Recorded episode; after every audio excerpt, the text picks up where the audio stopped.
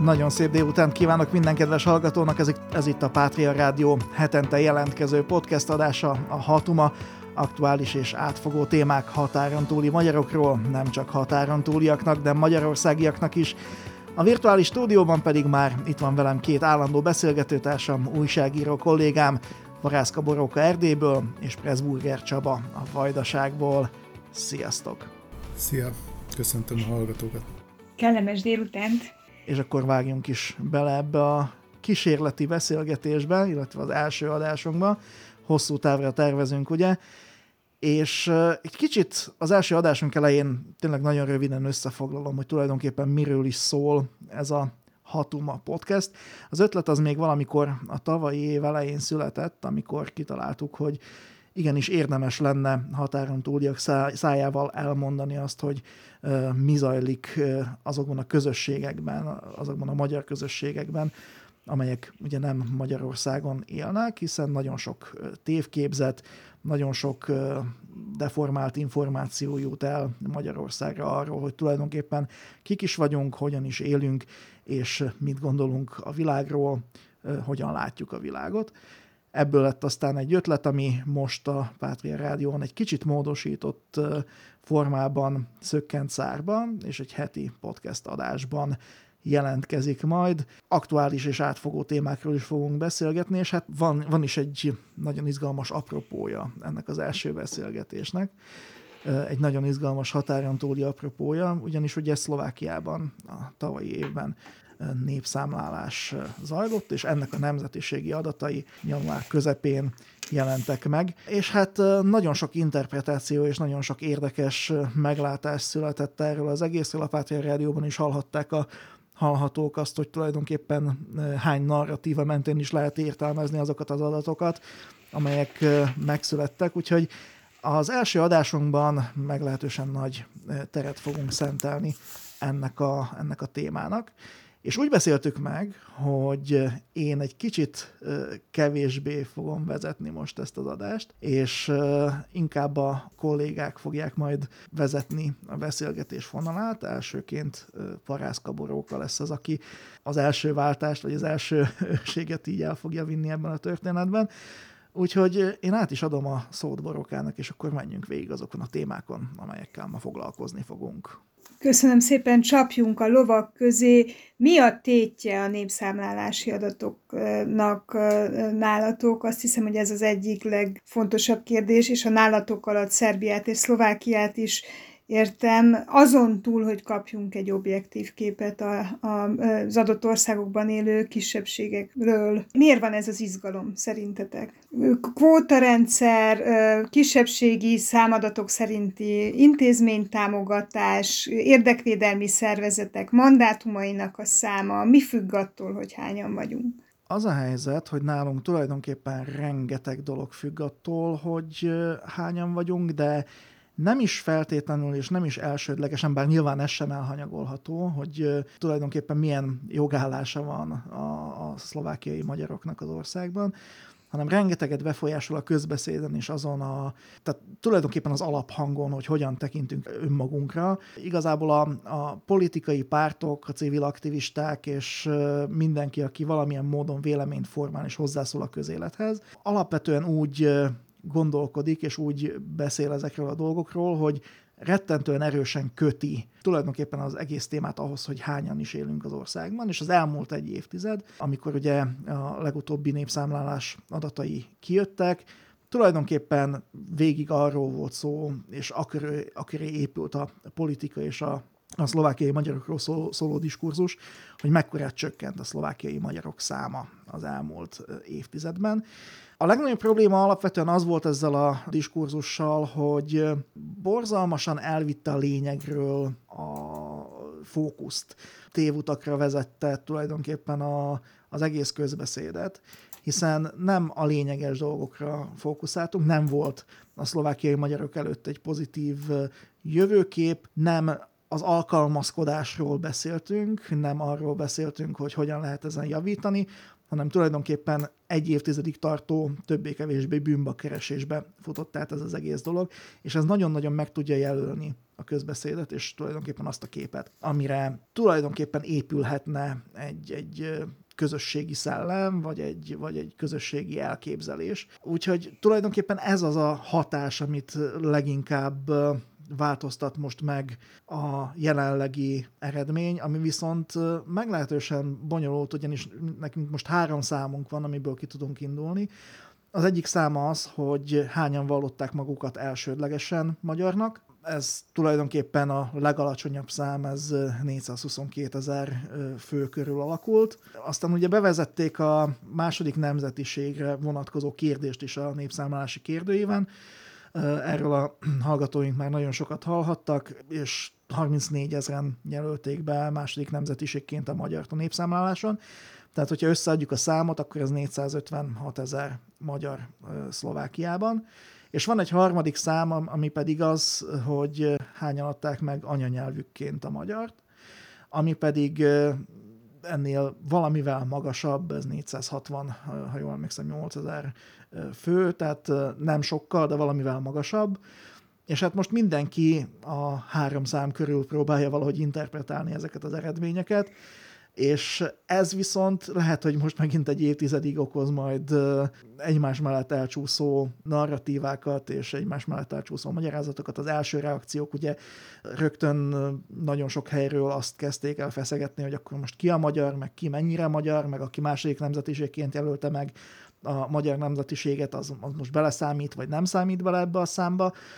Úgyhogy Ezeket politikai... A ezeket az értelmezéseket szerintem még piszkáljuk, de, de venjünk végig ezen a körön, ez a nemzethalál, meg nemzetfogyás, ez, ez a leitmotív a, a hatuma körökben. Hogy haltok ti Pressburger Csaba Szerbiában? Hogy álltok az idei népszámlálás elé? Elég vészjósló hírek jönnek. Vészjósló hírek jönnek, ősszel lesz nálunk népszámlálás, tavaly kellett volna szabályszerűen, de a koronavírus járvány miatt elhalasztották az idei évre. Hát nagyon pessimisták a, a prognózisok. 250 ezerről indulunk, ugye 251.136-an vallották magyarnak magukat 2011-ben a legutóbbi népszámláláskor, és hát a, a mondjuk így legoptimistább forgatókönyvek szerint is valahol 200 ezer körül mozoghat ez a létszám.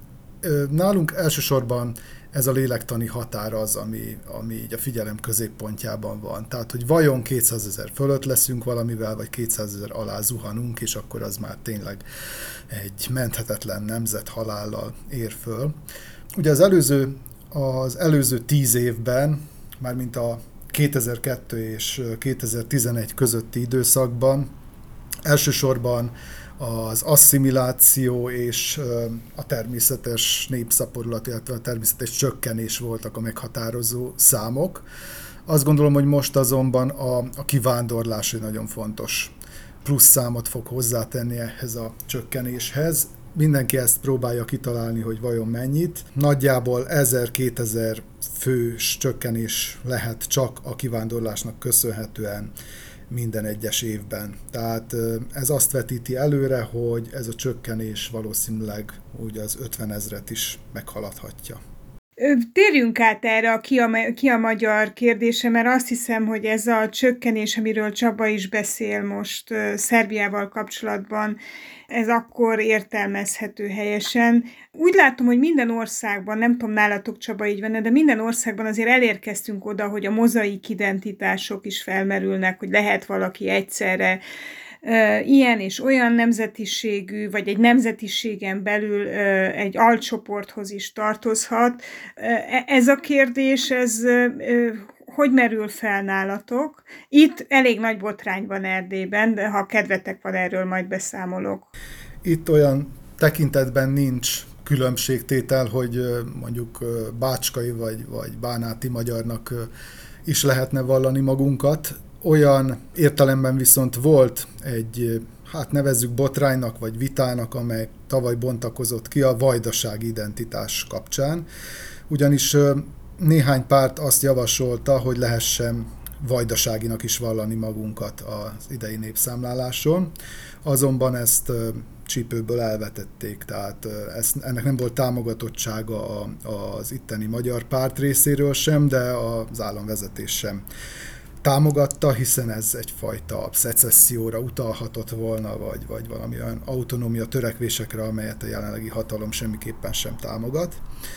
Úgyhogy ezt elvetették, és még csak második opcióként, mint területi identitásként sem ö, lehet választani, vagy, vagy akár második opcióként, úgy, mint Szlovákiában. Tehát ö, most mindenkinek el kell döntenie azt, hogy a felsorolt nemzetiségek egyikét választja el, vagy bekarikázza azt, hogy egyéb. Tehát nem lesz külön ilyen kategória, hogy vajdasági. Szlovákiában mi a helyzet? Nálunk az a probléma ezzel az egész történettel, hogy ugye most, hogyha elindul ez a külön kezelés, és tulajdonképpen a mozaik identitást azt valamiféleképpen a politikai harcoknak a témájává fogják tenni, már pedig erre nagyon nagy esély van, és ez már el is kezdődött, az nagyon komoly következményekkel járhat a jövőre nézve, mégpedig azért, mert elbizonytalanítja azokat az embereket, akik tulajdonképpen igazából egy egészen sajátos hovatartozási képet alakítottak ki magukról, ez a 34 ezer ember, akiknek teljesen legitim az, hogy hogyan képzelik el a saját helyzetüket, meg a saját nemzetiségüket, meg tulajdonképpen a saját pozíciójukat Szlovákiában, de elkerülhetetlen lesz az, hogy valakik majd őket valamilyen dobozba fogják rakni, és hogyha ez bekövetkezik, már pedig nagyon nagy az esélyre jelen pillanatban, hogy valaki biztosan hozzá fog nyúlni ehhez a kártyához, ez mindenkit el fog bizonytalanítani. Nagyon problémás a, a két fogalomnak az összemosása egyébként. Nagyon sokan azt hiszik, hogy a népszámláláson Szlovákiában, de bárhol is, bárhol máshol identitást mérnek. De nem, ez nem igaz. Tehát itt tulajdonképpen ez egy önbevalláson alapuló nemzetiségi, vagy nemzetiségről szóló statisztika. Ez nem egy identitásmérő cenzus, és egész egyszerűen, hogyha úgy tekintünk rá, mintha bármilyen módon is identitást mérne, akkor az abszolút tévútra visz az eredmények értékelésénél is, meg annál is, hogy hogyan emeljük be ezeket a dolgokat a közbeszédbe. Szóval ez egy borzalmasan ingoványos és borzalmasan veszélyes terep, már pedig, hogyha ebből valaki politikai fegyvert csinál, annak nagyon-nagyon komoly következményei lehetnek. Erdélyben az történt, hogy visszaütött a nemzetépítés, ugye itt évtizedek óta folyik egy székely nemzetépítés, megjelent a székely zászló, a székely róvásírás elterjedt, nem csak Székelyföldön, hanem Magyarország szerte, sőt, aztán a székely zászló kikerült a magyar parlamentbe, és a magyar belpolitikai vitákban ez a kérdés úgy bukkant fel, mint a, az uniós európai értékek versus nemzeti értékek mérőfok, foka, hogy akkor most csillagos zászlót, vagy székely zászlót tesz ki az ember. Szóval volt egy ilyen hosszú ö, nemzetépítési futam, és elérkeztünk a 2022-es népszámláláshoz, ahol nem szerepelt a székely kategória, mint, mint vállalható kategória a magyar mellett, annak ellenére, hogy azt hiszem, hogy 12 kategória szerepel a roma, roma megjelölés alatt, 7 vagy 6 a román megjelölés alatt, és a németek is külön kategóriákat kaptak, és hát elindult egy borzasztóan éles és érthetően indulatos vita a magyar érdekképviseleten belül. Azért szomorú ez a dolog, mert oda juthatunk, hogy hogyha nem vallják magukat magyarnak, ugye itt azért elég nagy számú közösségről van szó, az erdélyi magyar közösség 1 millió 200 ezer körüli. Nem tudjuk, hogy az elmúlt tíz év alatt mennyit változott, nyilván volt kivándorlás, de hát ebből 500 ezer ember minimum székely, tehát hogyha ennyivel csökken a az erdélyi magyar közösség nem csökken nyilván, mert nem fogják ennyien csak székelynek, vagy nem vallanák magukat ennyien székelynek, akkor az egy jelentős érvágás lenne. Úgyhogy a nagy tanulsága az idei vitáknak az az, hogy mennyire lehet ilyen identitáspolitikákba belemenni, és mennyire érdemes bármilyen ilyen kreációba. És a másik, és itt már felteszem a kérdést nektek, hogy szerintetek a magyarországi politikát mennyire befolyásolják a mi demográfiai adataink. Csökken a hat, hatumák értéke a magyar belpolitikában, ha kevesebben vagyunk, vagy marad minden a régiben, mert csak szimbolikus kérdés? Én abszolút abban hiszek, hogy a szimbolikus kérdés. Tehát az, hogy ezeknek van-e valamilyen gyakorlati megítélése, következménye a magyar kormányzat, vagy a jelenlegi magyar kormányzat részéről, nem nagyon hiszem, hogy bármit is nyomna alatban, hogy mennyivel csökken, mennyivel nő, milyen az összetétele ezeknek a demográfiai adatoknak, hiszen maga az a rendszer, amely mondjuk a határon túli támogatásokra épült ki, az nem is feltétlenül ezt veszi figyelembe, akár pozitív, akár negatív értelemben beszélünk ezekről a dolgokról.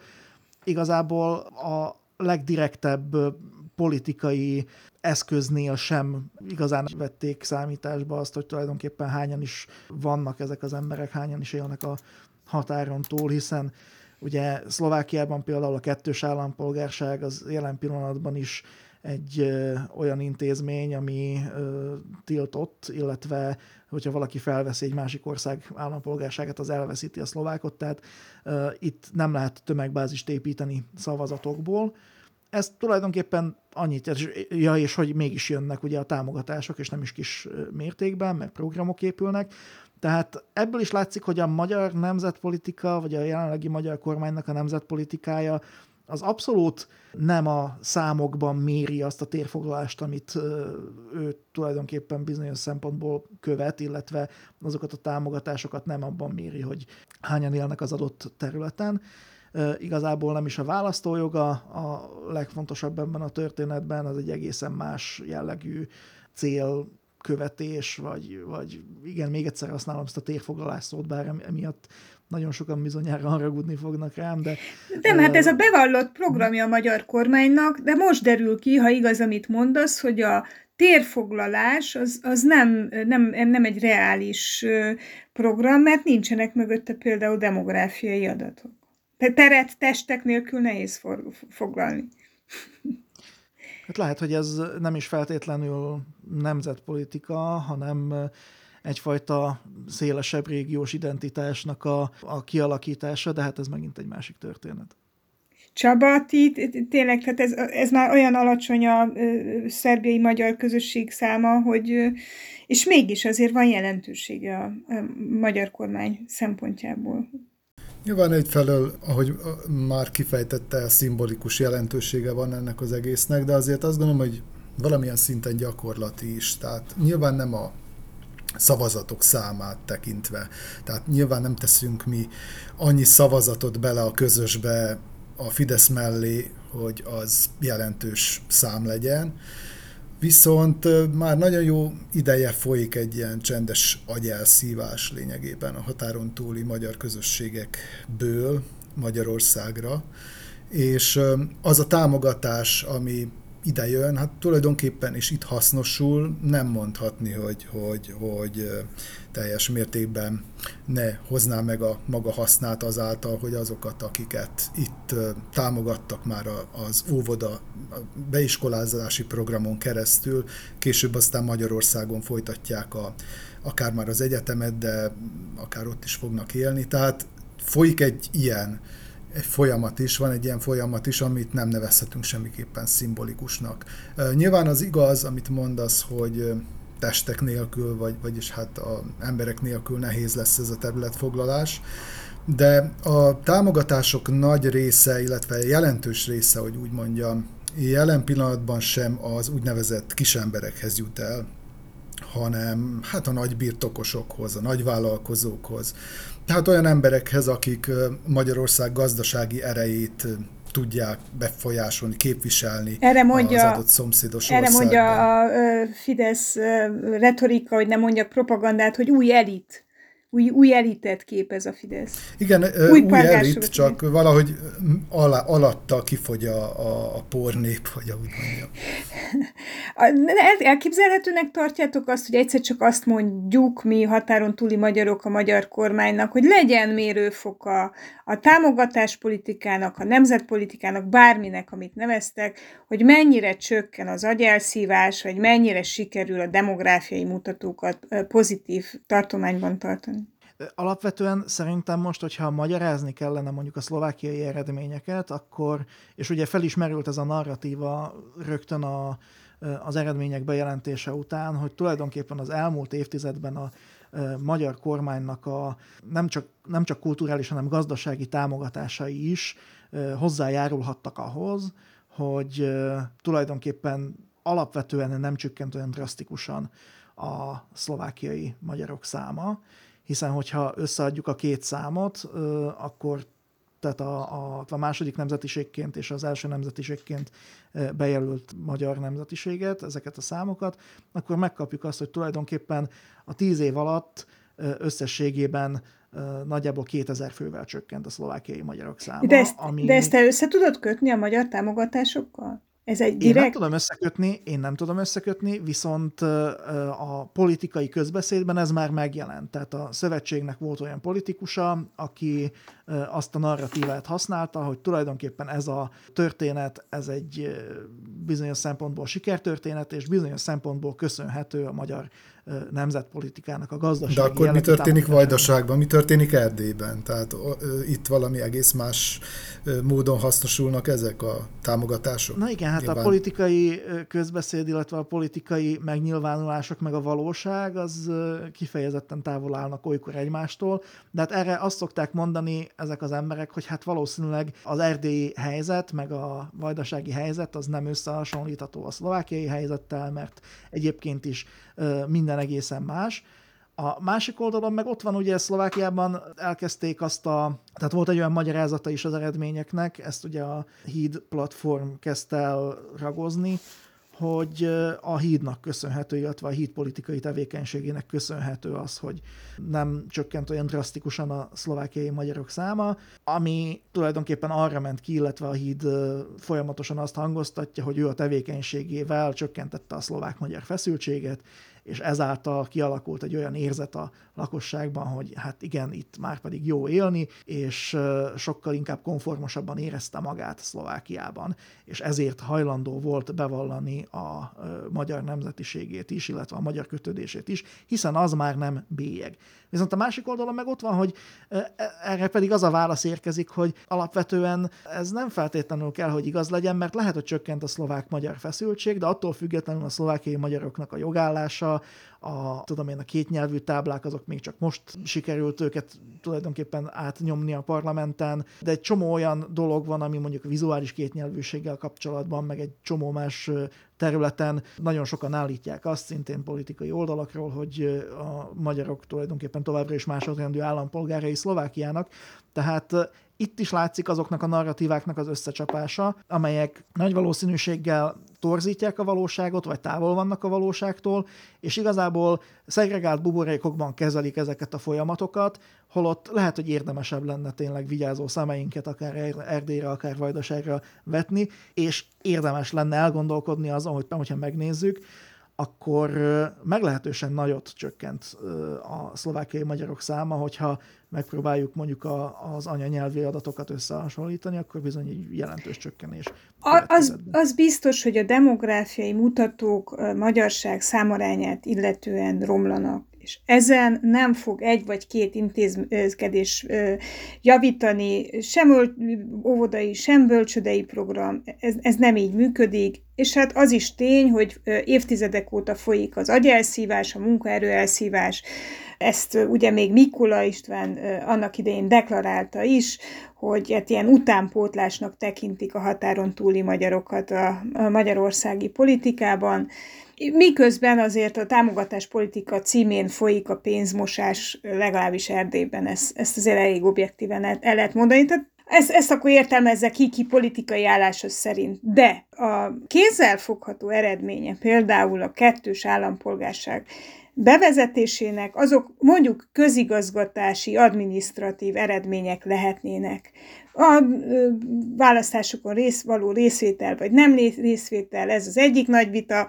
a másik az utazási könnyebbség vagy könnyítések. Mit szóltok ahhoz a rendelethez, hogy azok a kettős állampolgárok, akik nem Magyarország területén születtek, azok nem utazhatnak vízummentesen Amerikával. Azt hiszem, hogy ezzel az egyik legfontosabb érv a kettős állampolgárság mellett megdőlt, mert sokan ezért kérték azok közül, akik kérhették. Hát tehát Szlovákiában ez mondjuk nem érvényes. Hogy akkor mi értelme, ha ilyen, ilyesmikre nem lehet ezt használni? Mondjuk azért a mi esetünkben Európában például utazhatunk, Amerikába pedig hát majd most nem utazunk. Ez a passzív ellenállás fog érvényesülni, mint a 19. századi nemesek részéről, mi is ilyen 49 utáni nemesek leszünk, akik nem mozdulunk sehová, hiszen ha nem lehet menni, hát akkor az amerikaiak kénytelenek lesznek a mi rengeteg pénzünk nélkül a gazdaságukat fölfejleszteni. Úgyhogy ez a tűrés és a várás időszaka, ami most következik, egészen addig, amíg, amíg ez a szabályozás nem változik meg. Persze most az általános diskurzus az, hogy ki a felelős ezért, ugye ki az, aki, aki miatt ez mind történik, ha Orbán Viktor politikáját említik, Joe Biden politikáját említik. Én azt gondolom, hogy minden államnak szuverén joga az, hogy eldöntse, hogy kiket enged be az országba, még hogyha érvényes vízuma van akkor is, meg tagadhatja a belépést, és hát az Egyesült Államok így döntött, lehet az én szubjektív véleményem erről, hogy ez egy baromság, tehát az, hogy, hogy az alapján szelektáljon egy ország, hogy ki hol született, és esetleg már 40 vagy 50 éve egy másik országban él. Tehát ez van, ezt kell szeretni, vagy lehet a passzív ellenállást választani, és nem mozdulni sehova. Azt látjuk, hogy évek óta feszült az amerikai-magyar diplomáciai viszony. Szerintetek ennek köze van ehhez az intézkedéshez? Ez egy üzenet, mondjuk a kettős állampolgárság intézményével szem, a magyar, különösen a magyar kettős állampolgárság intézményével szemben emlékeztetnélek azért, én nem vagyok ennyire engedékeny az amerikai politikával szemben. Mert ugye vízum kötelezettség van a romániai és a bolgár állampolgárokkal szemben, holott uniós tagállam állampolgáraival van szó, sőt, a, az EP tavaly be, beperelte az Európai Bizottságot, mert, mert nem lépett fel a, a vízumkötelezettség vonatkozó megállapodások betartása érdekében az amerikai Egyesült Államokkal szemben. Tehát itt van valami, valami vérlázító, nehezen megmagyarázható diszkrimináció tagállamokkal szemben. Szerintem is abszolút, abszolút vérlázító, de hát itt mit lehet tenni, esetleg valamiféle ellenintézkedéseket? Nyilván, tehát ez, ez most az a Bulgária, meg Románia sara, hogy fel tud-e lépni, miben tud megegyezni, az Európai Unió, hogy a saját tagállamait meg tudja -e védeni, meg akarja -e védeni, tehát ezek, e, e, ennek mind a sara, de ezen belül a mi kis hatuma kérdésünk az, hogy mire való ez a gyönyörű szép kettős állampolgárság, ha erre nem. Tehát mit tud eme, emögé tenni a magyar diplomácia, és mit akar? Ti láttatok -e ezzel kapcsolatban nyilatkozatokat? Hogy verjék az asztalt, hogy de nem minden kettős állampolgárságnak, e, állampolgárunkat ugyanúgy képviseljük? Én nem láttam erre vonatkozó nyilatkozatokat, viszont azt tudjuk, hogy van egy csomó olyan kérdés, amiben a magyar kormány meglehetősen visszafogja magát, amelyek mondjuk a határon túli magyarokat érintik, mondjuk akár Szlovákiában is. Ugye alapvetően a, az állampolgársági törvény kapcsán sem történt továbbra sem előrelépés, holott ugye évek óta arról szólnak a hírek, hogy mennyire jóban van a szlovák meg a magyar kormányzat, ráadásul itt most a mindenkori szlovák és a magyar kormányzatról van szó. Ugye Robert Fico korábban nagyon hangoztatta, hogy mennyire közel áll Orbán Viktorhoz, most jelen pillanatban ugye Eduard Heger vezette, de korábban Igor Matovics vezette kormány is nagyon pozitívan viszonyult a magyar kormányhoz, úgyhogy itt tulajdonképpen van egy olyan magyar diplomáciai, nem is tudom, taktika vagy hosszú távú stratégia, ami azt irányozza elő, hogy a kellemetlen témáknál, a kellemetlen lépéseknél nem feltétlenül muszáj feszegetni a, a dolgokat, nem, nem, nem erővel lépnek fel, erre ugye a, magyar kormánypártolói azt mondják, hogy ez az okos megoldás, meg az okos diplomácia, akik nem feltétlenül pártolják, azok azt mondják, hogy hát ez egy gyáva hallgatás, és a többi, szóval ismét kialakulnak bizonyos politikai narratívák, de az egész történetnek a tanulsága az, hogy itt vannak olyan ügyek, akár ez az amerikai vízumügy is, ami egész egyszerűen nem a magyar diplomácia kezében van, nem ő határozza meg az ütemet, nem ő határozza meg a taktikát, nem ő határozza meg a következő lépéseket.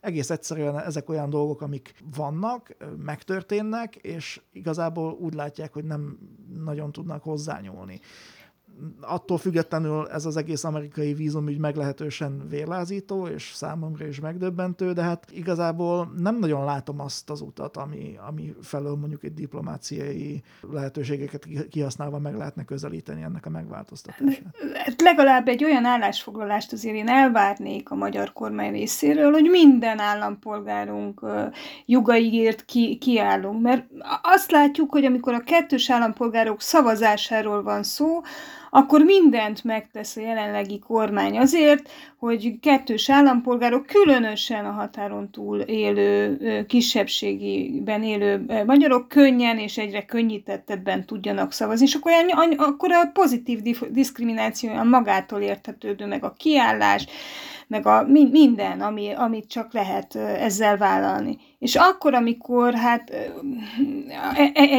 mondjuk Amerikával kellene tárgyalni, ugyanilyen egyenlő jogokat kérni, akkor meg, meg nagyon mély csend van. Ez, ez hogy van? Igen, meg a másik oldalon az, a, az az üzenete ennek az egésznek, hogy hát srácok, abból főzünk, ami van, és jelen pillanatban ez van Úgyhogy nem feltétlenül ez a legszerencsésebb üzenet. Nyilvánvalóan, hogyha, hogy, hogy ezt lehet valamilyen módon kommunikálni, meg lehet kiadni valamiféle állásfoglalást, hogy legalább úgy tűnjön, mint hogyha ezen az egész történeten dolgoznának, de hát igen, ebben igazad van, nem úgy tűnik, hogy, hogy kifejezetten... Egyébként én furcsálom is ezt, tehát a magyar kormány nagyon harcias szokott lenni a jelenlegi amerikai kormányzattal szemben. De leginkább identitás ez... kérdésekben. Hát, De mi, milyen identitás? Ez is az. De, nem, ez nem. Milyen identitás kérdésben volt harcias a magyar kormány? Mire gondolsz? Ideológiaira. Igen, tehát ideológiai, meg, meg, meg ugye a kultúrkamp, az identitás. De az, az a magyar kormány belügye, de amikor le kell ülni a Biden adminisztrációval, akkor elkezd telefonálni Trumpal, tehát hogy egy, egy volt és már cselekvő szempontjából jelentéktelen politikussal. Tehát, hogy ez, ez nem, nem diplomáciai kérdés, hogy mit gondol a gender, gender ideológiáról a magyar kormány. Hát az a diplomácia nem véletlen, nem véletlen, hogy Trumpal, Trumpal ült le, illetve telefonáltak, mert hisz Trump te, testesíti meg azt az Amerikát, azt az ideológiai Amerikát, amelyet mondjuk a magyar kormány hivatkozási alapként tekint. Tehát emlékezhetünk, meg, meg... hogy Joe Biden megnyerte ugye a választásokat, akkor mennyire visszafogott reakciók érkeztek, és mennyire, hogy is mondjam, óvatoskodva kezelte akár a magyar kormány média, akár a politikusok a nyilatkozatékban ezt az egészet. Mikor Trump nyert, akkor hatalmas ovációval fogadták ezt az egészet. A magyar diplomácia szempontjából a kisebbségi közösségeknek jelentősége van, nagyon furcsán tudja ezt kezelni. Most van egy nagy külpolitikai probléma, feszültség, ez az orosz-ukrán háborús veszély, amiben megint ütköző zónába kerülünk bizonyos értelemben, különbözőképpen reagálnak a, az országok, amelyekben élünk. Ki, ki a maga érdekei és szövetségesei szerint. És hát a nagy kérdés az, hogy mi lesz az ukrajnai magyarokkal. Sajnos most közöttünk nincs kárpátaljai kolléga, de vegyük sorra, hogy nálatok milyen a, a szlovák-szerb reakció, és, és, és mit ad ehhez hozzá a, a magyar diplomácia, vagy vehet el, amelyik hát eddig nagyon szoros orosz barátságáról adott tanúbizonyságot. Szerbiában a hinta politikának vagyunk tanúi már nagyon régóta, tehát Alexander Vucic megpróbál megfelelni a, a nyugat és az orosz, illetve kínai partnerek elvárásainak is Ez egyelőre azt gondolom, hogy működik, egészen odáig, amíg, amíg át nem billennek a dolgok a nemzetközi politikai szintére. Az ukrajnai kérdés nem szerepel igazából a szerbiai politikai szintéren, vagy a, homlok terében a politikai történéseknek. Természetesen, hogyha a választás elé kerül Szerbia, vagy, vagy bármit mondania kell, akkor az orosz testvérek mellett fog kiállni, tehát ez nem kérdés. Putyinnal nagyon szoros kapcsolata van Alexander Vucicnak, de azt gondolom, hogy itt zajlik egy másik történet, amit most azt gondolom nem kellene ebbe az irányba kiszélesíteni, tehát itt a boszniai szerb köztársaság kérdésére gondolok, és Milorad Dodikra, aki ott a Hajakend, az ő vele föntartott viszonya Alexander Vucicnak az utóbbi időben, mint hogyha már nem volna annyira szívélyes, mint korábban, és mint hogyha Dodik önjáróvá vált volna, mint hogyha közvetlen kapcsolata volna már Putyinnal. Mindezt azért mondom, mert Alexander Vucic, illetve a mai szerbiai vezetés megpróbál ebben a, ebben a nemzetközi kontextusban lavírozni, és azokról a témákról, amelyekre nem kényszerül arra, hogy, hogy nyilvánosan letegye a garast egyik vagy másik fél mellett, ott akkor megpróbál csöndben maradni, és mivel Szerbia egy semleges ország katonai tekintetben, tehát nem NATO tag, és más katonai szövetségnek sem tagja, így ezt egyelőre meg is teheti. Más a gyerekfekvése Szlovákiában. Igen, jóval másabb a gyerekfekvés a Szlovákiában, mert Szlovákia alapvetően alapdokumentumaiban szögezte le, hogy a nyugathoz tartozik, ugye NATO tagország is, és nem is olyan régen abszolút elkötelezte magát a biztonsági és a védelmi stratégiájában is, amellett, hogy a nyugati szövetségi rendszereknek a tagja, és ezáltal tulajdonképpen a kormányzati intézkedések is úgy néznek ki, hogy már készülnek arra, hogyha esetleg Ukrajnában ö, kitörik, kitör a, a háború, vagy ö, tulajdonképpen elindul egyfajta invázió, akkor ezt mindenképpen egy, ö, egy olyan ö, olyan intézkedés sorozattal fogja majd ellensúlyozni, ami a NATO tagságbeli kötelezettségeit tulajdonképpen tükrözi. Az, hogy a közbeszédben ez hogyan nyilvánul meg, ez megint egy másik történet. Ugye jelen pillanatban is elég nagy visszhangot váltott ki az, hogy amerikai befektetés érkezne felújítá- katonai repterek felújítására, és itt is előkerült az, hogy tulajdonképpen a lakosságnak egy meglehetősen nagy százaléka elég radikálisan utasítja el a, a NATO-t, illetve kérdőjelezi meg azt, hogy Szlovákiának helye van-e ebben a katonai szövetségben, vagy sem. Úgyhogy ilyen szempontból meglehetősen turbulens az, hogy hogyan tárgyalják ezt a témát. Nagyon sok megszólalás van, és nagyon heves szócsaták vannak, de ettől függetlenül a kormányzat az úgy működik, ahogy azt tulajdonképpen a saját dokumentumaiban önmagának előirányozta, és eleget tesz azoknak a, azoknak a dolgoknak, amik, amikre tulajdonképpen ezek a szövetségi tagságai kötelezik. Az, hogy ha mondjuk megtörténik ez az invázió, és mondjuk elindul egy meglehetősen nagy menekült hullám mondjuk Szlovákiába, vagy ugye Magyarországra, az kifejezetten érdekes helyzetet fog majd teremteni, mert ugye ott már megint a, a migráció kérdése fog felmerülni, és hát ennek megvannak a bizonyos, hogy is mondjam, toposzai és bevett magyarázatai is a politikus szájakból. Úgyhogy a, a, az eddigi hozzáállásoknak az újraértelmezés lesz nagyon érdekes téma.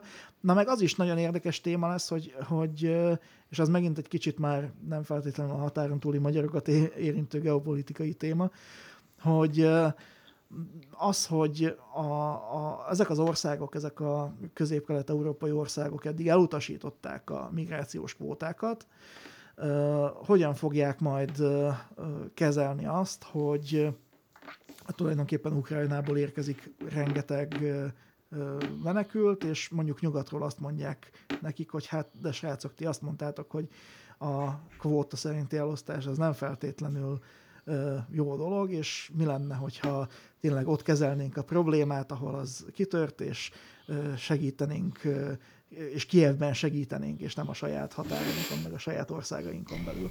Most én megpróbálok az, ör, az ördög ügyvédje, vagy az Orbán kormány ügyvédje lenni, és azt mondom, hogy azt mondják, hogy ők az első biztonságos ország, miért ne engednék be. Ők eddig is ezt mondták, hogy az első biztonságos országba kell maradniuk. Én hát szerintem ne, ne, ne fessük az ördögöt a falra, tényleg, tehát Isten őrizzen meg attól, hogy menekült hullám induljon meg Ukrajnából, és nem azért, mert be kell őket, vagy nem kell őket befogadni, hanem azért, mert legyen béke. Ezért figyeljétek meg, hogy itt a kisebbség, hogy ez szervesen kötődik a kisebbségi közösségekhez, vagy hozzánk, mert nagyon könnyen talál, találhatjuk magunkat egy túzdrábában, a túsz szerepében minden nyilatkozata a magyar kormánynak arról szól, hogy ö, ö, hol nyíltabban, hol nem nyíltan ö, orosz barát elkötelezettségéről tesz tanúbizonyságot. Ezt Romániában rettenetesen nehezen tűrik, mert nő az orosz-román feszültség, mert azt kérte Putyin, hogy vonuljon ki a NATO Romániából és Bulgáriából, és hát mert Románia abból él, hogy Amerika itt jelen van, és az utolsó keleti bástyaként tartják számon Európában is, meg, meg a NATO szempontjából is, lévén, hogy Törökország helyzete ilyen nagyon bizonytalan. Szóval ebben a helyzetben a magyar diplomácia, amelyik ilyen, ilyen nagyon szorgalmasan keresi Putyin barátságát, megint nagyon nehéz helyzetbe tud kerülni ha, ha, ha nő, emiatt nő a, a, a román, ö, ö, szlová, vagy román-magyar feszültség, vagy a szlovák-magyar feszültség, akkor itt mi lesz? Igen, hát ezeket az ellentéteket egyébként viszonylag jól tudták kezelni eddig, de hát eddig nem is volt éles meg helyzet. Tehát igazából az, hogyha mondjuk egy szlovák politikusnak feltették azt a kérdést, hogy mit szól ahhoz, hogy a magyar kormány meg, meglehetősen orosz barát.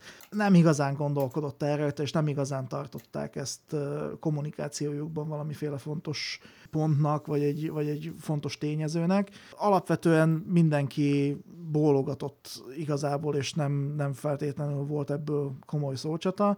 Viszont most, amikor, amikor úgy tűnik, hogy itt éles helyzet van, és valósá válik az a kérdés minden országban, hogy akkor most mi a kelethez vagy a nyugathoz tartozunk-e, és hogyan, hogyan definiáljuk önmagunkat.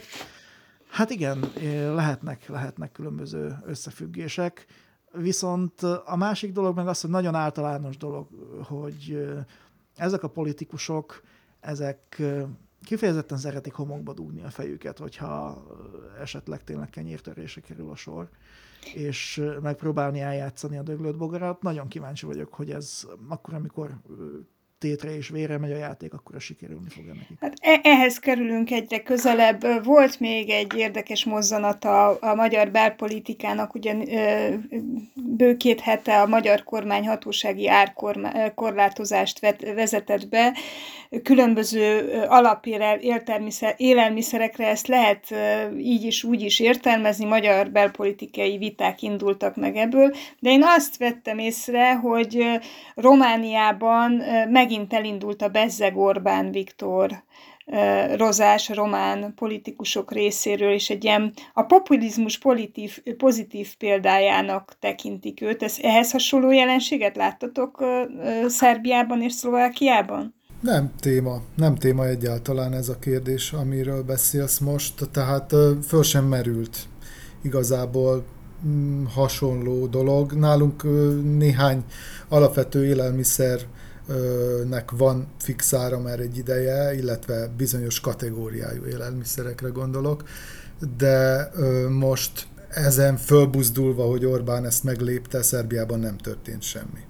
Én egy határozott szlovákiai reakciót láttam egyébként, és az pedig az ellenzék, tehát Robert Fico és környezetének a reakciója volt, akik próbavásárlásokat csináltak a, a szomszédos országokban, és kiderült, hogy Szlovákia középmenőnyben van, és hogy hát bizony vannak országok, ahol ö, olcsóbban lehet hozzájutni bizonyos dolgokhoz, és hát ezt a ö, nagy infláció közepette ö, tulajdonképpen a lengyel és a magyar kormányzat ö, sikerének tudták be, és felszólították a szlovák kormányt, hogy hasonlóképpen álljon hozzá ehhez a, ennek a helyzetnek a, a kezeléséhez, mert ugye Csehország és Ausztria az jóval drágább volt, mint a, a, a szlovák bevásárlás. Úgyhogy tulajdonképpen ez, ez volt az, ami ö, ilyen reakcióként bemutatható, de alapvetően én ezt nem érzem szintén Szlovákiában egy olyan nagyon-nagyon átütő témának, hogy ebből kifejezetten erős bezzeg Orbánozás legyen.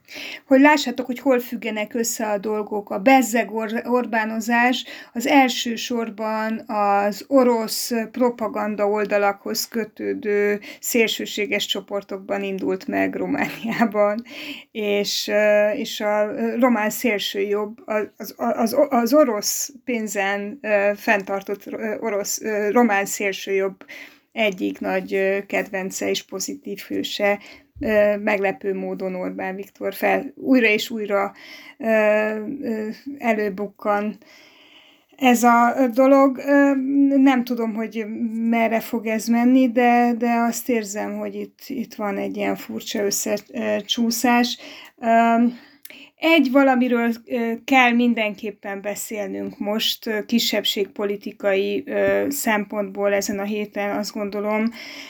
Látszólag nem határon túli ügy, de kisebbségpolitikai szempontból fontos örökség, elhunyt Setét Jenő roma polgárjogi aktivista, akinek a munkássága engem is és sokakat, kisebbségben élő magyarokat ihletett, megihletett. Hogy látjátok ti, mennyire lehet a magyarországi roma politikát figyelve megújítani a kisebbségpolitikánkat? Kell nekünk erre figyelni? Annyi friss aktivizmust látok, annyi új arcot, olyan lendületet a, roma, a magyarországi roma politikában, amit a rendszerváltás óta nem láttam Erdélybe. Tehát valamikor a 90-es évek elején volt, volt ilyen lendület, és hát olyan személyiség, mint Setét Jenő, jogvédő személyiség, az Erdélyben nincs.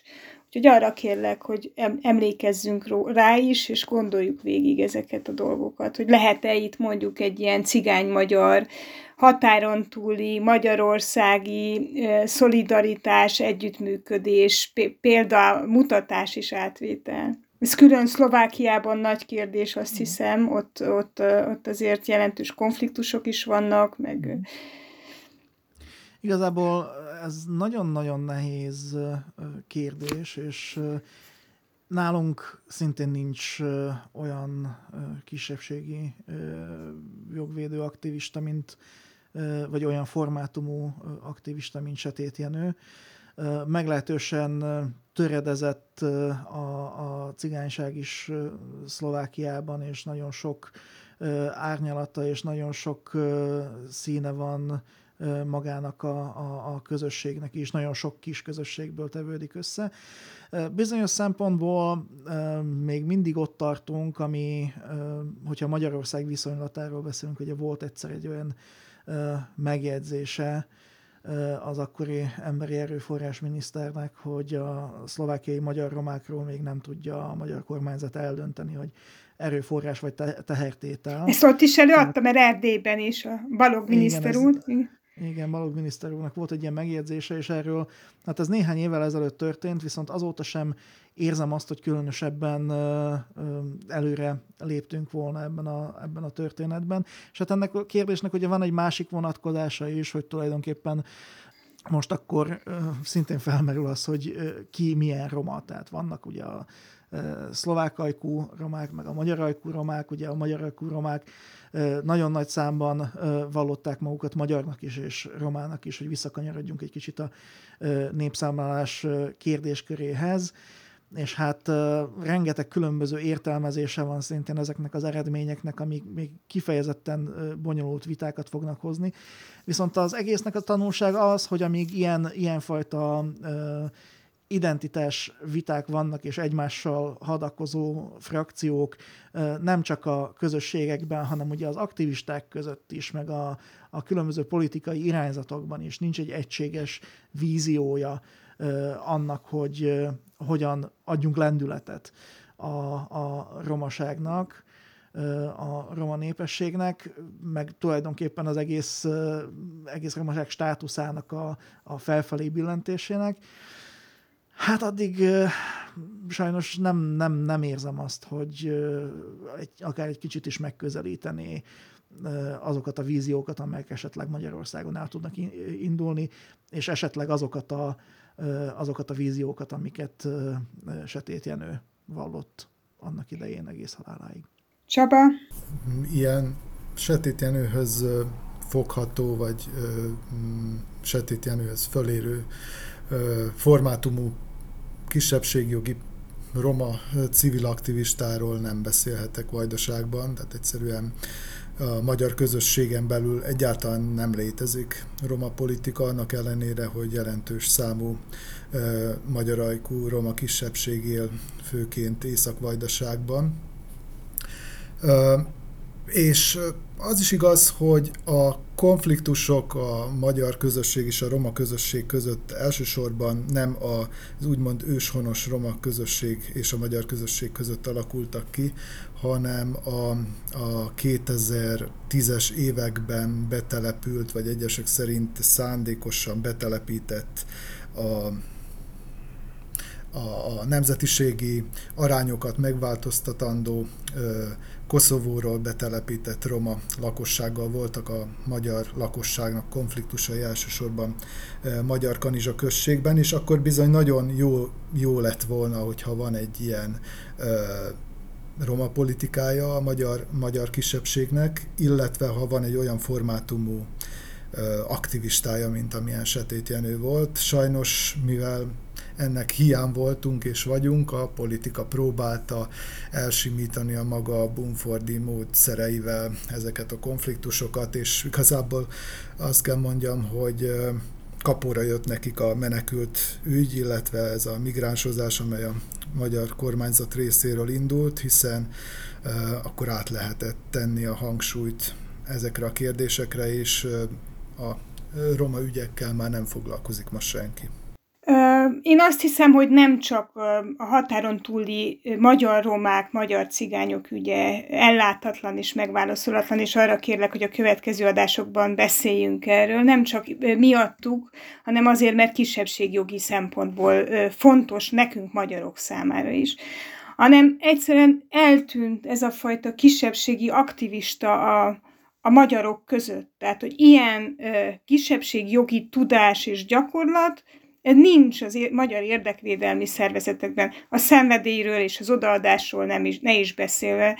Úgyhogy köszönöm nektek, hogy beszélhettünk most Setét Jenőről, és emlékezzünk, és tanuljunk Setét Jenő életművéből és a magyar cigányok mostani mozgalmaiból.